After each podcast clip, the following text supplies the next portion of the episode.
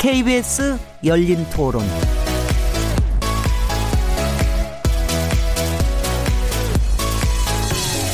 안녕하세요.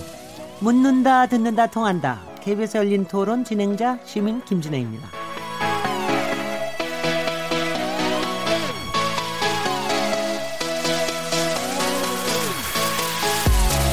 남북정상회담이 이틀째 진행 중입니다. 두 정상은 오늘 오전 배석자 없이 단독으로 2차 정상회담을 가진 후 공동 기자회견을 진행했는데요. 여기서 문재인 대통령은 남북은 처음으로 비핵화에 합의했고 북한은 동창리 미사일 발사대를 영구 폐쇄하기로 했다고 전했습니다. 그동안 회담의 성공 여부를 두고 북한의 비핵화 의지와 구체성 여부로 본 만큼 이전보다 진전을 이뤄냈다는 평가들이 나오고 있습니다. 또한 군사 문제와 남북 경협에 관련된 내용도 구체적으로 합의됐는데 전문가들과 함께 세세하게 들여다보도록 하겠습니다. 9월 19일 KBS 열린토론 지금 시작합니다.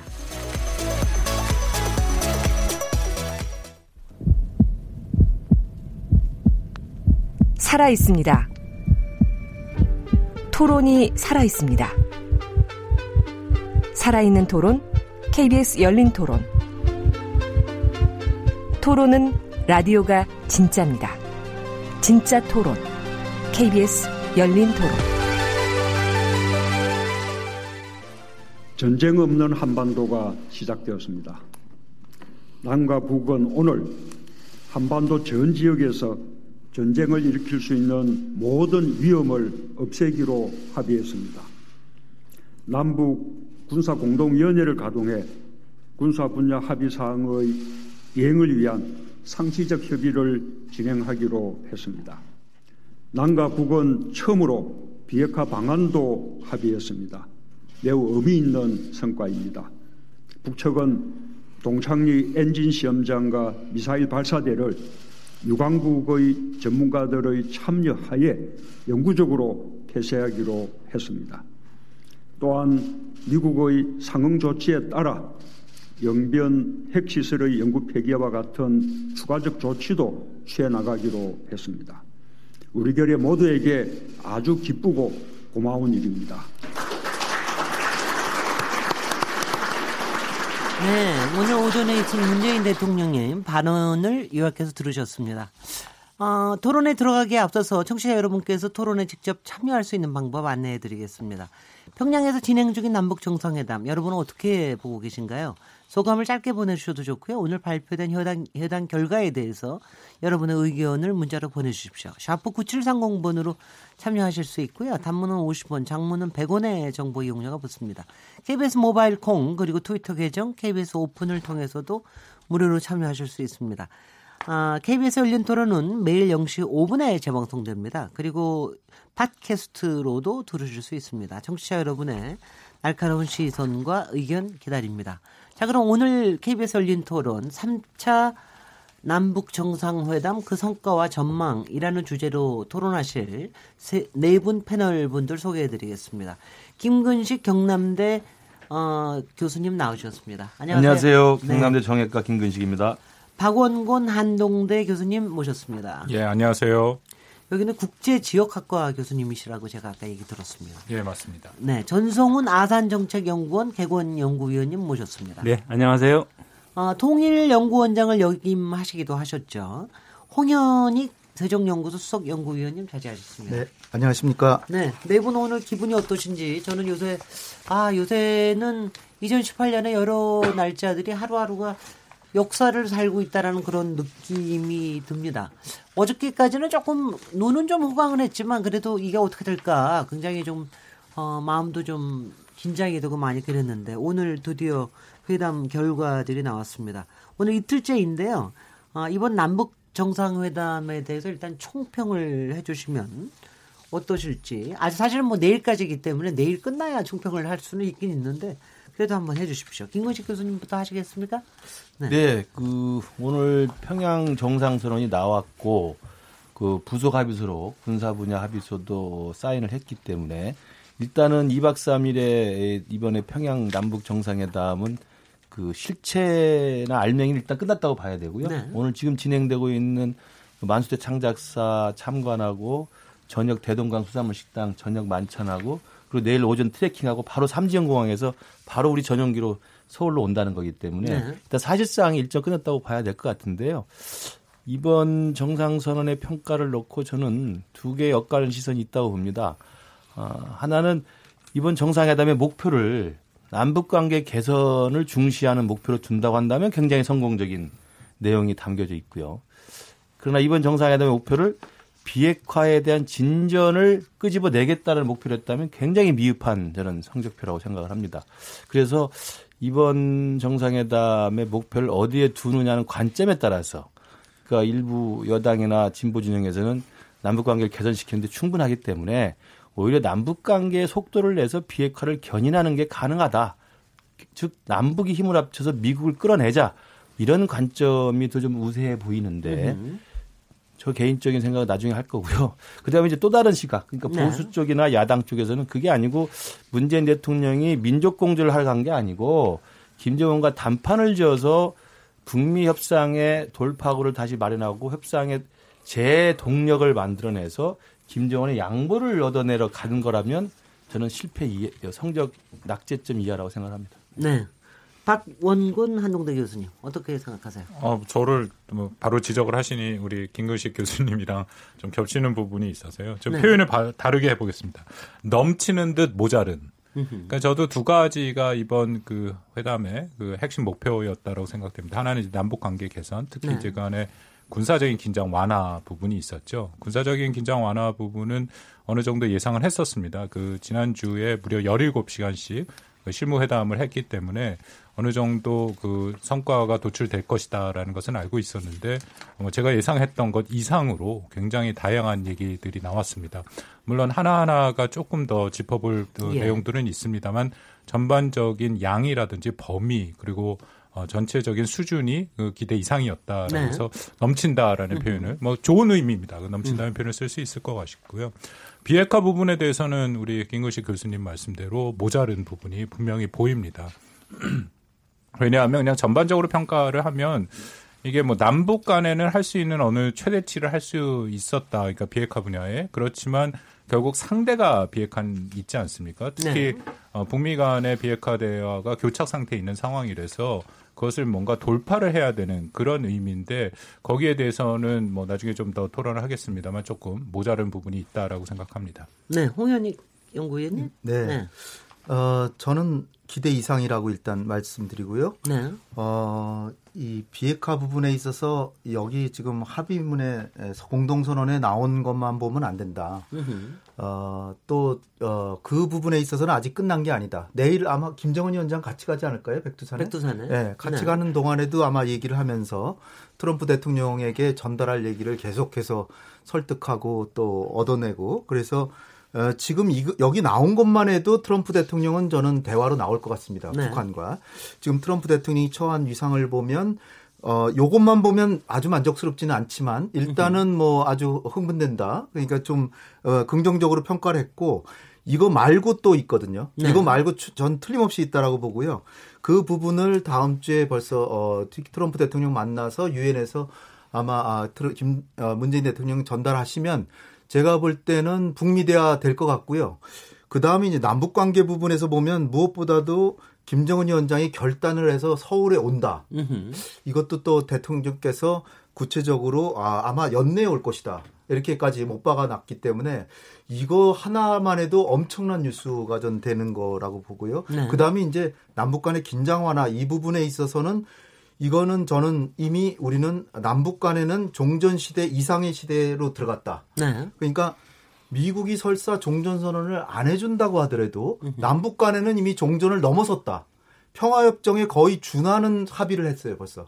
그러니까 이거는 어떻게 보면은 무언의 트럼프 대통령에 대한 압박이 되는데 단지 이제 트럼프 대통령이 나만이 너무 한국이 너무 앞서간다. 이렇게 생각하지만 않으면 되는데 그건 이제 내주에 가서 문재인 대통령께서 트럼프 대통령을 이제 설득하실 거라고 보는데 이게 남북 간의 긴장 완화와 전쟁 위험 배소 이런 거는 종전선언보다 훨씬 뛰어넘는 합의인데 어떤 거는 약간 좀 아쉬운 점도 있어요. 근데 이따가 말씀드리겠지만 아쉬운 점도 있지만 대체로 상당히 긍정적이고 남북 간의 호혜적이고 윈윈하는 합의가 대부분이어서 상당히 좋은 합의다. 저는 평가하고 싶습니다. 홍현익 연구위원님께서는 트럼프 대통령처럼 very exciting하다고 얘기하시는 것 같습니다. 네. 네. 전성훈 연구위원님. 네, 저는 이제 이번 정상회담을 처음부터 끝까지 좀 큰 틀에서 한번 보게 되면은요. 그 북한이 계속 주장하는 소위 그 우리 민족끼리 구호 있지 않습니까? 네. 그 우리 민족끼리 구호에 매우 충실하게 처음부터 기획되고 이제 실행된 그런 그 평양 정상회담이었다고 봅니다. 다들 기억하시겠지만 그 평양 공항에 도착을 했을 때 그 마중 나온 평양 시민들이 들고 있는 게 꽃술하고 네. 한반도기하고 인공기였습니다. 네, 네. 태극기는 없었죠. 예. 거기에 대해서 이제 문제 제기가 좀 있었고요. 네. 연도에 나선 이제 그래서 이제 일부에서는 뭐 연도에 나선 주민들은 꽃술만 들고 있었다 이렇게 얘기를 하셨는데 연도에서 이렇게 뭐 국기를 우리도 뭐 외빈이 오면은 국기를 꽂고 하지 않아요? 거기 보면은 연도에도 인공인간만 꽂혀 있었지 네. 태극기는 없었거든요. 태극기가 사라진 가운데 이제 우리 민족끼리로 한반도기가 덮고 거기에 옆에 이제 인공기가 있었던 그러한 세팅에서 시작이 돼서 이제 내일 이제 문재인 대통령께서 이제 그 백두산 가시지 않습니까? 네. 소위 그 우리 민족의 영산이라는 백두산에 가서 이 우리 민족 그 이 프로세스의 활용 점정을 거기서 찍는 거죠. 그 사진이라든가 이런 모든 게 이제 역사적으로 남는 그러한 그 이벤트가 될 겁니다. 정상회담은 뭐 다 축제 속에서 이루어지는 그야말로 축제이고 파티입니다. 네. 뭐 다들 뭐 서로 웃고 다 이제 즐기면서 축제 속에서 이제 이루어지는 파티인데 이제 중요한 거는 이제 파티가 끝나면 계산서가 날아오게 되어 있습니다. 네.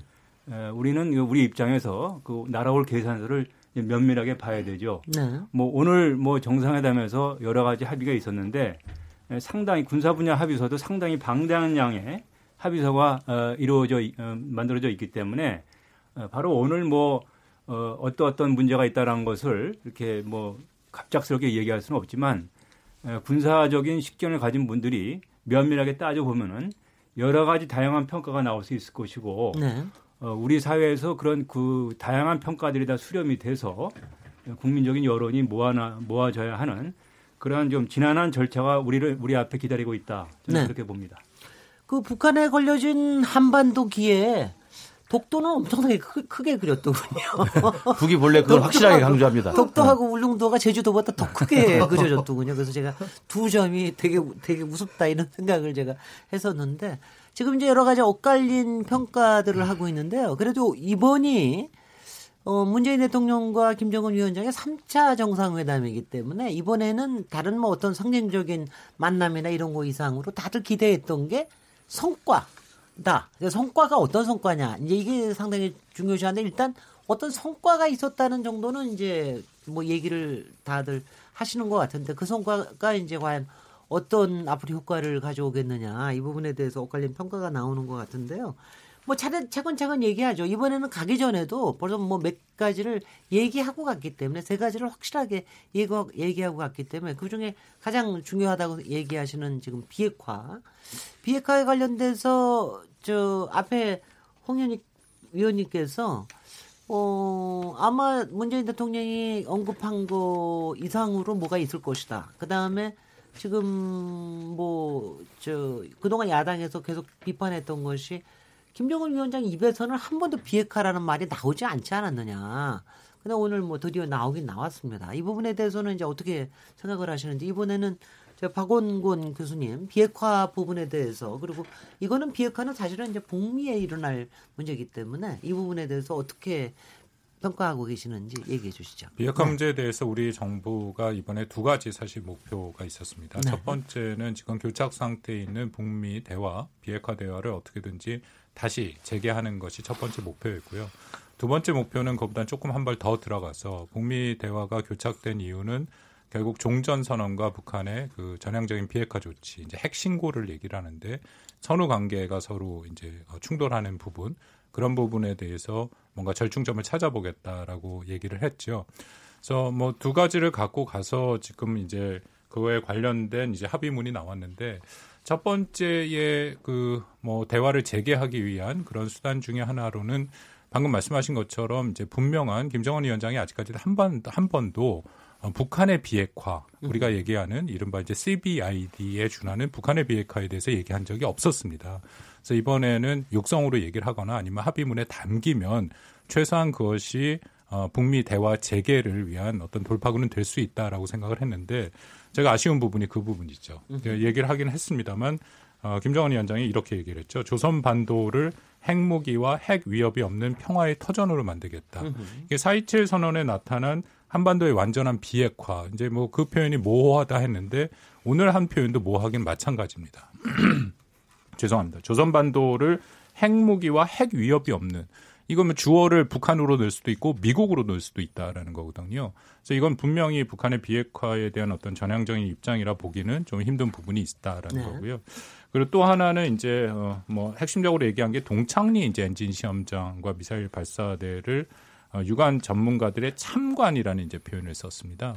뭐 이것을 영구적으로 폐기로 하기로 했다. 근데 물론 이제 참관이 검증인지 부분에 대해서는 뭐 조금 우리가 들여다볼 필요는 있습니다. 다만 이것이 그 우리 전에 했던 풍계리 핵실험장 폐쇄에서 가장 그 비판을 받았던 것이 참관, 네 검증 말이지 검증은 못했죠. 예, 검증이 없었다라는 거거든요. 근데 이번에 이 동창리는 그 거기랑은 좀 다릅니다. 눈에 보이는 시설물들을 폐기하는 거기 때문에. 뭐 사실상 전문가에 의한 아주 정밀한 검증이 필요치는 않거든요. 그래서 참관하는 수준으로 될 수는 있다라는 건데 문제는 이미 이것을 6월 12일 날 트럼프 대통령이 북미 정상회담 이후 기자회견에서 얘기를 했습니다. 그 뭐 핵실험장을 미사일 실험장을 폐기하고 있다. 진행형으로 얘기를 했거든요.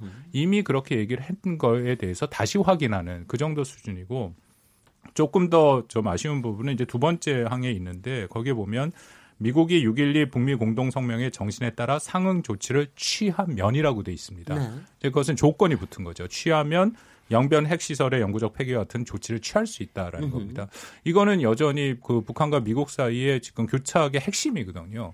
그러니까 미국의 입장에서는 영변 핵 원자로와 같이 핵 동결의 문제가 아니라 그보다 훨씬 진전된 조치, 핵 신고를 하고 만약에 어떤 북한의 진전된 비핵화 조치가 있다면 우리가 많이 얘기를 했던 초기 이행, 프론트 로딩의 핵심적인 부분을 이행을 해라, 행동으로 보여라라고 얘기를 했는데 그러면 종전선언에 대해서 고려를 해보겠다라는 게 미국의 입장입니다. 그런데 이게 지금 선후관계 다시 바뀌었죠. 그러니까 지금 상응 조치라는 것을 종전선언으로 우리는 생각할 수밖에 없고 그러니까 종전선언이 되면 영변 핵 원자로를 하나의 핵 동결의 또 분절적인 조치로만 하나를 하겠다.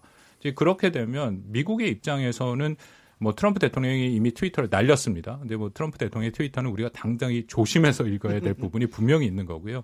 전체적으로 제가 이해하는 미국의 입장에서는 폼페이오 방북 4차를 중단시킨 그 필요성들을 충족하기는 아직 좀 부족한 면이 있다라고 생각됩니다. 다만 아까 홍 박사님 말씀하신 것처럼 플러스 알파가 있다라고 이제 정의용 실장이 얘기를 했죠. 김정은 위원장과 문 대통령 사이에 그 대화가 오고 갔다. 근데 그것도 제가 조금 우려가 되는 게 그런 식의 구두의 어떤 메시지는 미국한테 너무 충분히 넘어갔습니다. 그래서 더 이상 미국의 기본 입장은 말이 아니라 행동으로 보여라. 아니면 최소한 합의문으로 보이거나 공개적으로 발언을 해라. 라는 게 미국의 입장이거든요. 그래서 뭐 문 대통령이 최소한 그 노력을 하고 전달은 하겠지만 그게 어느 정도 효과가 있을까 좀 의문이 됩니다. 네. 이 비핵화 부분에 대해서 김근식 교수님께서 받아주시죠. 예, 이 부분에 뭐 지금 숨어져 있는 여러 가지 의미들이 있는 건 확실한 것 같습니다. 비핵화 불안의 평가를 우리 박 교수님 이후에 받는 게 좀 그렇긴 한 게 왜 두 분이 무슨 관계 있으세요? 아까부터? 아니 같이 비판을 좀 해야 되기 때문에 그렇습니다. 왜냐하면 이제 아까 제가 말씀드린 것처럼 이 회담의 정상회담의 목표를 비핵화의 선차적 의미를 두면 굉장히 실패한 회담이라고 보는데. 아니 뭐 하나만 둘 수는 없는 거죠. 여러 가지 다 둬야죠. 그러니까 두 가지 점입니다. 그러니까 지금 청와대나 정부에서 애써 강조하는 비핵화에 남북이 최초로 합의했다. 대통령 어딘도 그렇습니다만 비핵화에 남북이 최초 합의한 건 이게 아니죠. 수도 없이 했죠. 그런데 그 비핵화에 그러니까 이른바 좀 새로운 거라고 하는 게 딱 두 가지입니다. 아까 우리 앵커께서도 말씀하신 것처럼. 김정은의 육성으로 핵무기 핵위협 없는 평화로운 땅을 만들기 위해서 노력하기로 확약하였다. 이 말 한마디입니다. 근데 아마 화면 다 보셨을 거예요. 그냥 보고 읽는 겁니다. 분석을. 적어도 국민들이 생각하고 제가 생각하는 육성으로 되는 우리 국민들한테 생중계되는 김정은의 비핵화 의지에 대한 육성은 이런 거죠. 오프닝을 하든지 만찬사를 하든지 아니면 문재인 대통령 앞에서 하면서 제가 걱정하지 마십시오. 제가 어떤 경우라도 반드시 핵무기는 제가 폐기하겠습니다. 네. 저를 믿어주십시오. 결단코 핵무기는 폐기할 겁니다라고 진정성 있는 이야기를 듣고 싶은 거지 그냥 쭉 고개 숙이고 문서 읽는 과정에서 내용을 읽어서 육성을 했다고 아무도 생각하는 건 없을 거고요. 또 하나는 그 내용은 우리 박 교수 이야기했지만 이미 4.27 판문점설에 나왔던 완전한 비핵화라는 내용과 유사한 것이고요. 네. 완전한 비핵화 때는 그때는 물론 그 부분을 문재인 대통령이 읽었고 김정은 육서를 읽지 않았던 차이는 있습니다. 그다음에 더 중요한 것은 그 정확한 워딩이 어디 나오냐면 9월 5일 정우영 특사단이 평양 갔다가 왔습니다. 평양 갔다 왔을 때 돌아올 때 북한의 조선중앙TV에서 그걸 발표를 합니다. 정의용 남측 특사단이 왔다 갔다. 그래서 장문의 이 발표를 하는데 그 발표의 맨 마지막 부분에 나오는 워딩 그대로입니다. 네. 핵무기 핵협이 없는 평화로운 조선 땅을 만들기 위해 노력하겠다. 네. 그러니까 변한 게 하나도 없는 거예요. 그걸 새로운 진전이라고 이야기하는 건 속아 웃을 일이라는 말씀을 드리고요. 두 번째 또 이 정부가 애써 강조하는 진전이라는 게 뭐냐면 우리 박 교수도 이야기했지만 동창리 이야기는 말을 해서는 안 되는 게 이미 싱가포르 회담에서 트럼프가 약속했던 것을 김정은이 안 지키고 있던 겁니다. 네. 안 지키고 있는 걸 다시 꺼내가지고 이제 할게 하는 게 어떻게 이게 선제적 양보 조치가 됩니까? 그리고 그걸 트럼프는 이게 잘 보고를 잘 못 받고 문서를 잘 읽는 걸 싫어하고 덤벙덤벙 하니까 인스펙션이라고 사찰이라고 썼습니다만 사찰이 아니고 참관이죠. 가서 구경하는 걸로 한다는 거예요. 그러니까 정확히 왜곡되어 있는 거고 그래서 그건 새로운 카드가 전혀 아니고요. 유일하게 새롭게 나온 게 이제 영변에 있는 핵시설을 영구 폐기할 의사도 있다라는 네. 걸 했는데 뭐 그것까지는 좋아요. 그러니까 영변에 있는 핵시설을 영구 폐기할 의사가 이 땅을 내비치는 것은 새로운 카드일 수 있는데 분명히 그 앞에 이프제를 달아놨죠. 네. 6.12 정상 북미 정상 선언에 따라서 미국이 상응 조치를 취해주면 이프절이죠. 이프절 네. 복권자 아닙니까? 그 상응 조치가 뭡니까? 종전선언이거든요. 지금 문재인 대통령이 저 많은 수행단을 이끌고 2박 3일을 올라가서 평양 가서 이 좋은 날씨에 놀러 간 건 아니잖아요. 비핵화 협상을 이끌어내려고 간 건데 왜 갔습니까? 똑같은 이야기죠. 김정은은 미국 너희들의 상응 조치를 먼저 해달라. 난 할 만큼 했다라는 걸 계속 이야기하고 있는 거고 트럼프는 네가 먼저 인마 프론트 로딩을 하든 뭐라든 구체적인 비핵화 조치를 내놔라고 요구하고 있는 것이 교착이 된 상태인데 뚫으러 간 건데 결국은 뭡니까? 김정은의 논리가 그대로 거기에 문서로 돼 있는 겁니다. 이게 어떻게 실천적 조치로 이게 추가적으로 새로 나온 겁니까? 아니, 저는 도저히 이해가 되지 않습니다. 아니 근데 네. 김근식 교수님 네. 제가 이제 두 분께 사실 저기 여기서 전문가들한테 좀 부탁을 하는 거는 지금 여기서 그분들의 발언이나 거기에 나오지 않은 그 행간의 의미를 조금 좀 읽어달라고 얘기하시는 건데 그 부분에 대한 얘기가 전혀 안 나와서 이제 제가 조금 궁금해서 그러는 건데요. 그건, 제가 좀 네. 이렇게 질문을 좀 드려보겠습니다. 아니 김근식 교수님 말씀은 조금은 이제 저는 그냥 조금은 이해하기 힘들어요. 왜냐하면 가령 북한의 그야말로 지도자의 입장에서 아니 어떻게 무슨 뭐 일개 어디 사장도 아니고 앞에서 자기 비핵화를 죽어도 뭐 추진하겠습니다 이런 얘기를 할 수 있는 것 같지는 저는 않아 보이고요. 그리고 비핵화라는 것 자체가 이 과정 자체가 하나의 그쪽에서는 협상의 카드로 보고 있다는 거는 우리 이미 다 알고 있지 않습니까? 그렇죠. 네. 그러니까 이제 그 협상을 어떻게 하든지 조금이라도 자기네들은 이제 앞으로 가게 하려고 그러니까 나름대로 이제 작전상 여러 가지를 쓰고 있다라는 거는 아니 적어도 이제 우리 저기 남쪽 입장에서는 조금 이제 이해해 줘야 되는 측면이 있는 것 같아요. 그래서 그러니까 저는 조금 듣고 싶은 게 이제 지금 그런 말이 이제 머리를 굴리면서 나온 여러 가지 얘기들 같아요. 근데 지금 이제 비핵화에 대해서만큼은 사실 뭐 대한민국도 뭐라고 확실하게 이해하기 좀 어려운 거고 북한도 그렇게 쉽게 뭐를 딱 이렇게 약속하기도 어려운 이런 관계에서 지금 나오는 발언들이나 그 물 밑에 있는 게 어떤 게 있을 수 있을 것 같은가. 그런 부분들이 지금은 오히려 키가 되는 게 아닌가 싶어서요. 그러니까 지금 네. 뭐 앵커께서 말씀하신 것처럼 이 문서에 나온 건 새로운 게 없다는 걸 일단 이해를 하셔야 되고요. 네. 그러면 새로운 게 없다는 걸 전제로 그러면 아까 홍 박사님 말씀하신 것처럼 뭔가 있을 것이다. 트럼프한테 전달할 메시지가 있고 또 트래킹도 한다는데 그냥 하겠습니까? 라는 말씀하셨는데요. 그것도 저는 순진한 기대라고 생각합니다. 네. 이미 데자뷰가 있습니다. 4.12 판문점 정상회담에서 그다음에 이제 볼튼 보좌관의 입을 통해서 이미 확인되지 않았습니까? 문재인 대통령이 김정은한테 들었다는 거죠. 네. 1년 내에 비핵화를 하겠다는 약속을 들었다는 거예요. 그래서 문재인 대통령이 너무 기쁜 나머지 바로 트럼프한테 전화로 이야기를 해준 거죠. 대통령님, 정말 좋은 일이 생겼습니다. 김정은이 내 앞에서 1년 안에 비핵화한다고 약속을 했습니다. 걱정 마시고 회담을 해보세요. 라고 했고, 그 이야기를 트럼프 대통령은 믿고 싱가포르 정상회담을 했고 합의를 했고 지금 비핵화 협상이 시작이 된 거예요. 네. 볼튼이 그다음에 두 차례, 세 차례 계속 이야기했습니다. 1년 내 비핵화라고 문재인 대통령한테 들었다. 근데 이게 안 되고 있다. 이야기는 뭐냐면요. 외교나 협상의 결과는 문서입니다.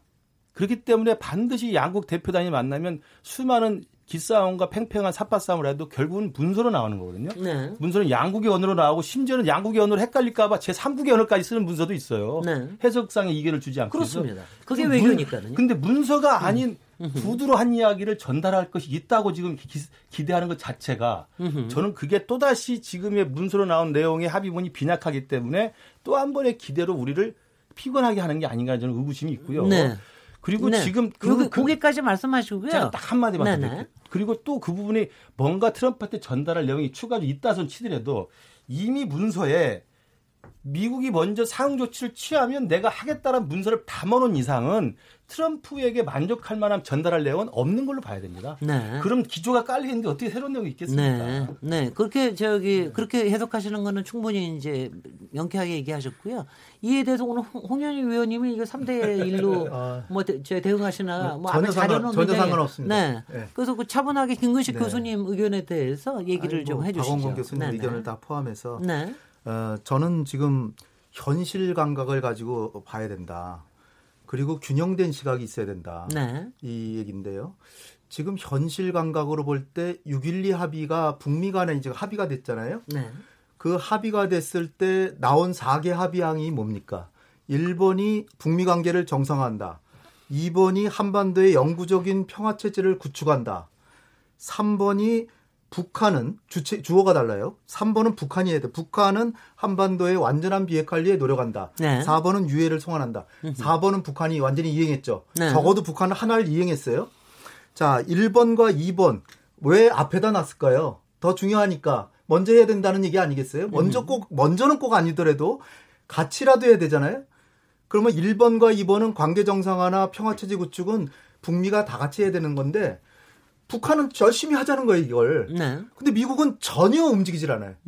제재는 고사하고 이게 평화체제를 구축한다는 건 평화협정을 체결한다는 건데 평화협정의 첫 단계라고 볼 수 있는 종전선언도 못 해주겠다는 거예요. 네. 그런데 북한은 사망에 한반도의 완전한 비핵화를 노력한다예요. 그러면 뭘 했습니까? 핵실험장 폐기했죠. 그다음에 엔진실험장 해체했죠. 작년 12월부터 핵과 미사일, 작년에 수도 없이 쏜 핵과 미사일 안응하고 있죠. 네. 그리고 미국이 조우라고 유해 송환했죠. 그다음에 억류하고 있던 3명도 보냈죠.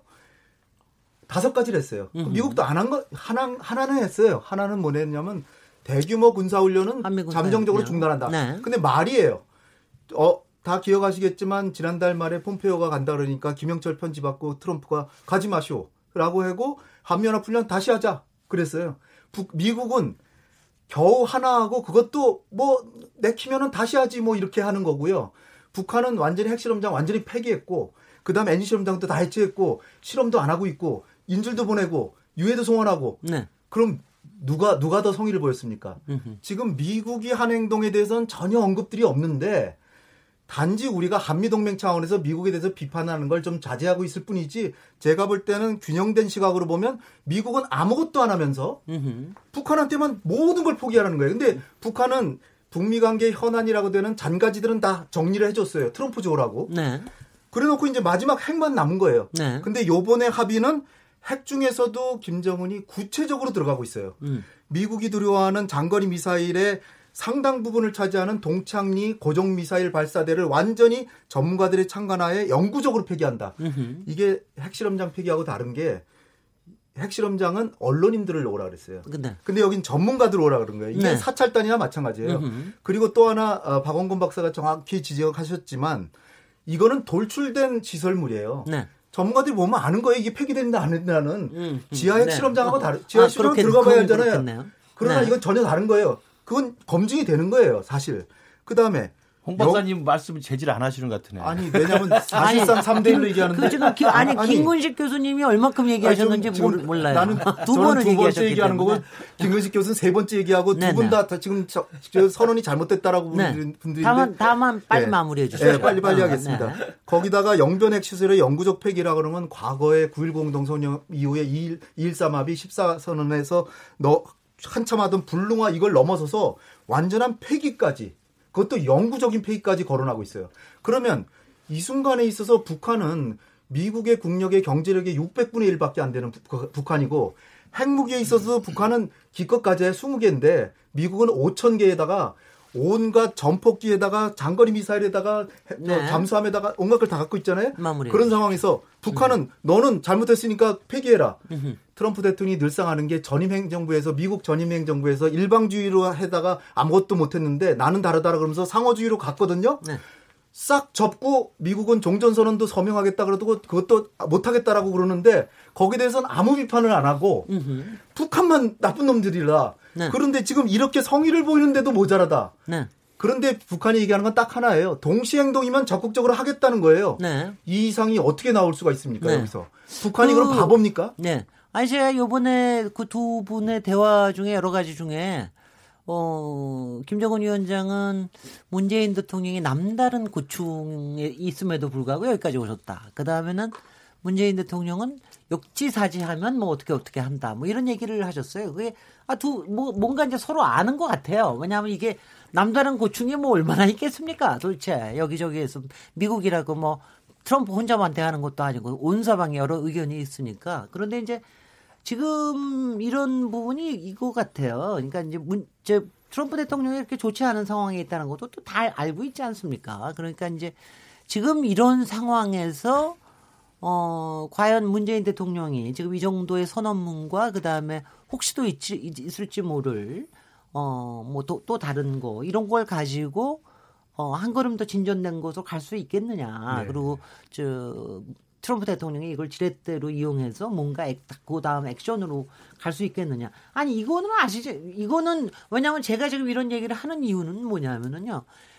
저는 우리 5천만 국민 내지는 8천만 국민이나 아니면 여기 계신 네 분이나 다 모두 여하튼 앞으로 조금은 더 가야 되겠다라는 거에 대해서는 우리가 다 동감하지 않습니까? 저는 그런 건데 그거 맞죠?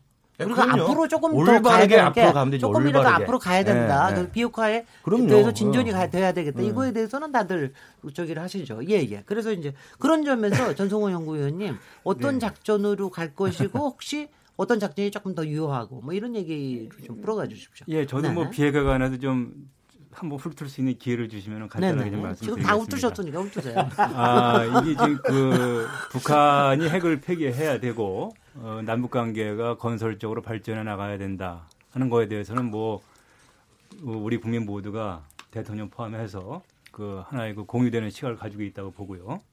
국제사회도 마찬가지입니다. 그렇기 때문에 정상회담 전후에 준비하면서 대통령을 포함해서 정부에서도 북한 핵 문제 해결이 상당히 제일 중요하고 그런 계속 강조를 해오셨고 이번에 3차 정상회담 준비하면서도 북한의 비핵화라는 얘기는 했지만 북한 핵 폐기를 위해서 이제 노력해야 된다는 말씀을 하신 거 아니겠어요? 그런 차원에서는 이제 우리 국민 사회에 공감대가 있는데 과연 이제 드러난 결과가 과연 그런 공감대에 부합하는 수준에 왔느냐 오지 않았느냐라 가지고 이제 문제가 좀 의견들이 좀 나눌 수가 있는데요. 이번에 이번 합의에서 나왔고 이제 김정은 위원장이 발표해서 얘기했듯이 한반도에 핵무기와 핵위협이 없는 그런 땅을 만든다 얘기했습니다. 그러면 지금 한반도에 어디에 핵이 있나요? 우리 남한 땅에는 핵이 없습니다. 한국도 핵무기 개발을 포기한 지 오래되고 주한미군도 전투력을 모두 철수한 지 30년이 됐습니다. 우리가 왜 핵을 포기하고 주한미군이 왜 전투력을 철수했나요? 북한의 핵 개발을 포기시키기 위해서 설득하기 위해서 우리가 먼저 선제적으로 30년 전에 그렇게 했습니다.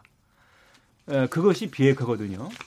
그 비핵화가 그때 30년 전에 시작된 비핵화가 지금 현재는 북한의 핵 능력이 오히려 줄어들기는커녕 눈덩이처럼 불어서 핵을 보유한 북한이 된 상태에 있는 거죠. 그래서 그야말로 김정은 위원장이 핵 없는, 핵무기 없는 한반도를 만들려면은 내가 가지고 있는 핵을 폐기하고 또 과거에 그 탈퇴했던 핵무기 확산 금지 조약 NPT에 다시 복귀한다. 이 얘기를 해줬으면 모든 의혹이 말끔하게 해소되고 남북관계가 산뜻하게 출발할 수가 있었는데 아니, 그런 부분에서 이제 미흡하다는 것이고요. 아 제가 그 점에 대해서는 예. 제가 조금 의문 좀 얘기 드리겠습니다. 그 핵 위협 없는이라고 제가 얘기 들었을 때는 예. 북한의 핵무기를 없애는 것뿐만이 아니라 예. 미국의 핵 위협도 엄연한 현실 아닙니까? 바로 그거는? 이제 그 부분입니다. 네. 바로 그 부분. 그 부분. 미국의 네. 핵 위협 때문에 결국 이제 그 얘기는 미국의 핵 위협이 존재하는 한 핵무기를 포기할 수 없다라는 얘기가 되고 그거는 북한이 우리가 남북관계 협상을 핵 협상을 시작하기 30년 이전부터 김일성 시대 당시부터 줄곧 견지해온 입장입니다. 지금까지 여러 차례 북미 간에 미국 간에 합의가 있었고 뭐 육자회담을 통해서 여러 가지 합의가 있을 때도 북한이 그런 문제를 제기했기 때문에 여러 차례 미국과 국제사회가 보증을 서서 미국이 핵을 포함한 무력으로 북한을 공격하거나 공격 위협하지 않겠다라는 약속이 여러 차례 그 서면으로 조약으로 다 되어 있었거든요. 그런 의혹을 해소해 주기 위해서 그런데도 불구하고 지금도 이제 핵 위협 문제를 제기하고 있는 것이고요. 지금 이 핵 문제가 문재인 대통령이 지금 가지고 있는 고민은 남북한 간에 이렇게 합의해가지고 그냥 끝낼 문제가 아니고 본인도 얘기하시듯이 지금 중재자 역할을 하는 거 아니겠습니까? 네. 이제 결국 이제 다음 주 이제 유엔 총회가 되면은 대통령 가셔가지고 이제 트럼프 만나서 이제 정상회담 결과를 설명할 거 아닙니까?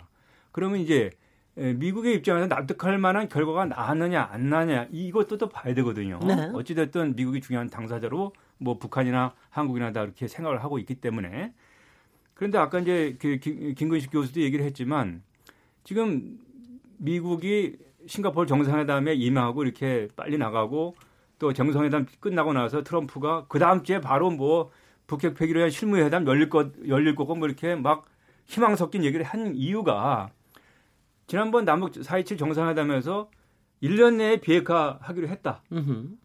김정은이 얘기했다.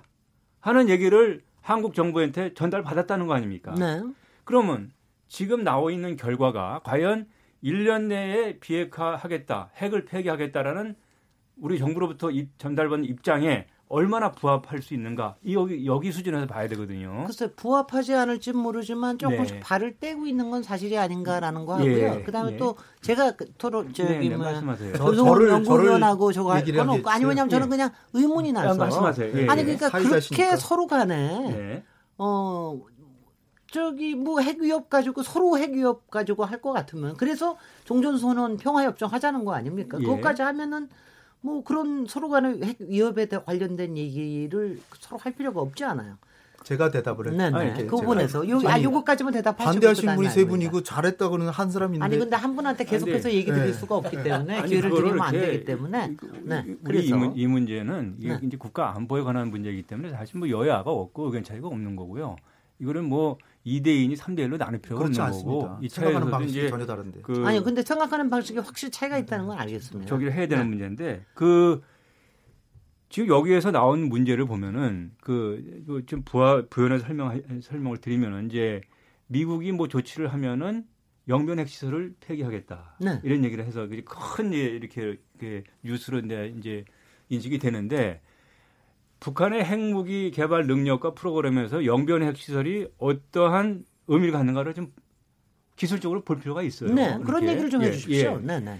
지금 영변 핵시설의 대부분의 시설이 수십 년 노후화된 시설입니다. 네. 지금 현대화된 시설에 하면 고농축 우라늄 제조 시설 하나가 있는 곳이고요.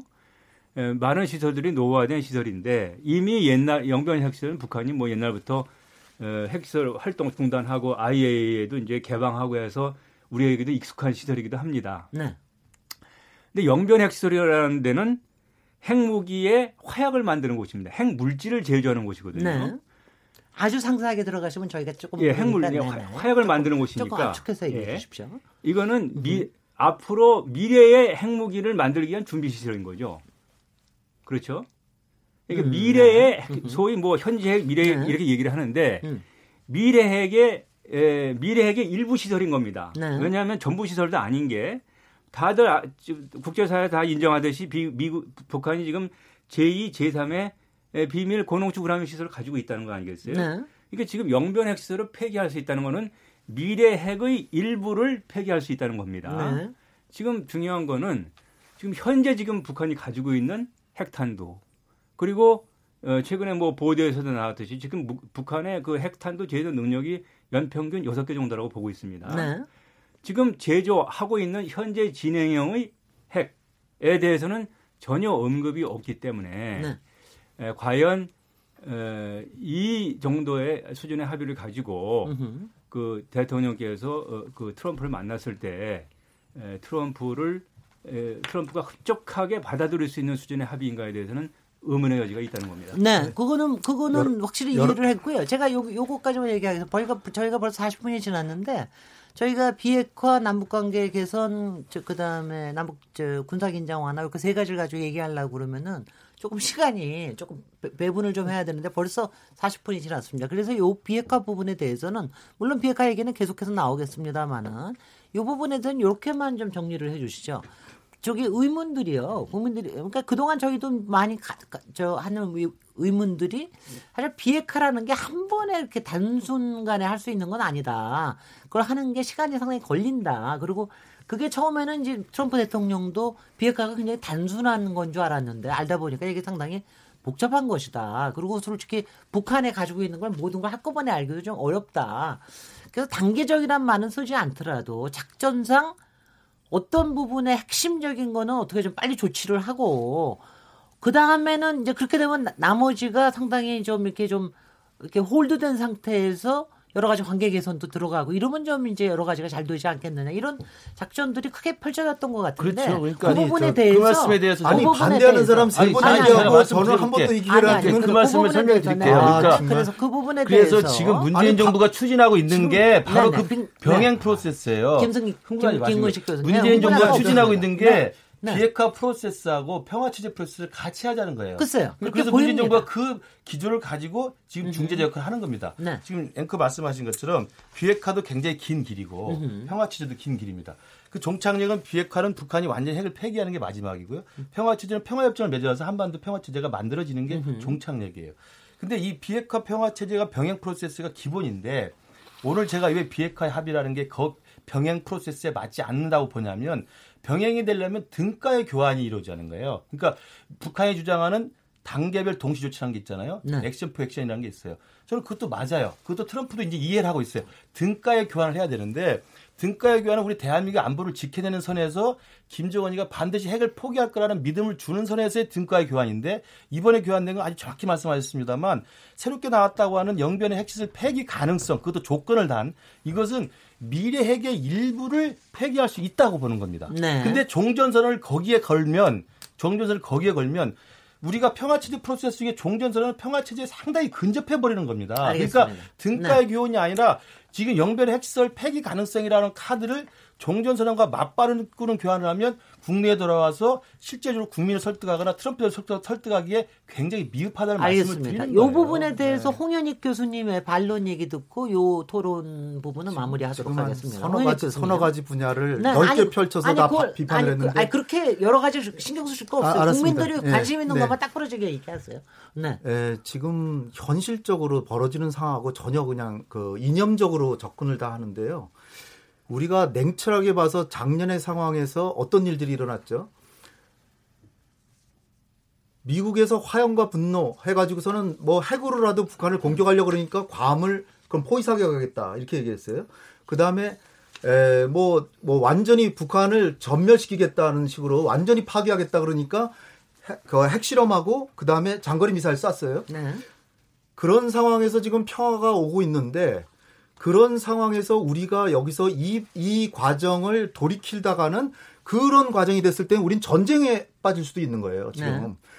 지금 중요한 것은 미국이 북한보다 수십 배 이상 군사력이 강하지만 북한은 버티고 정면 대결을 해왔던 거예요. 그런 상황에서 간신히 지금 평화를 만들었는데 또다시 지금 6.12 합의에도 불구하고 미국이 종전선언에 대해서 기피하는 바람에 북한이 여러 가지 주변적인 거지만 비록 주변적인 일이지만 비핵화를 해왔거든요. 네. 그런데 지금 종전선언을 못 해주겠다고 버티면서 또다시 핵신고를 하라고 선신고를 하라 그러니까 북한이 더 이상은 선양보는 못하겠다. 이 버티는 중이거든요.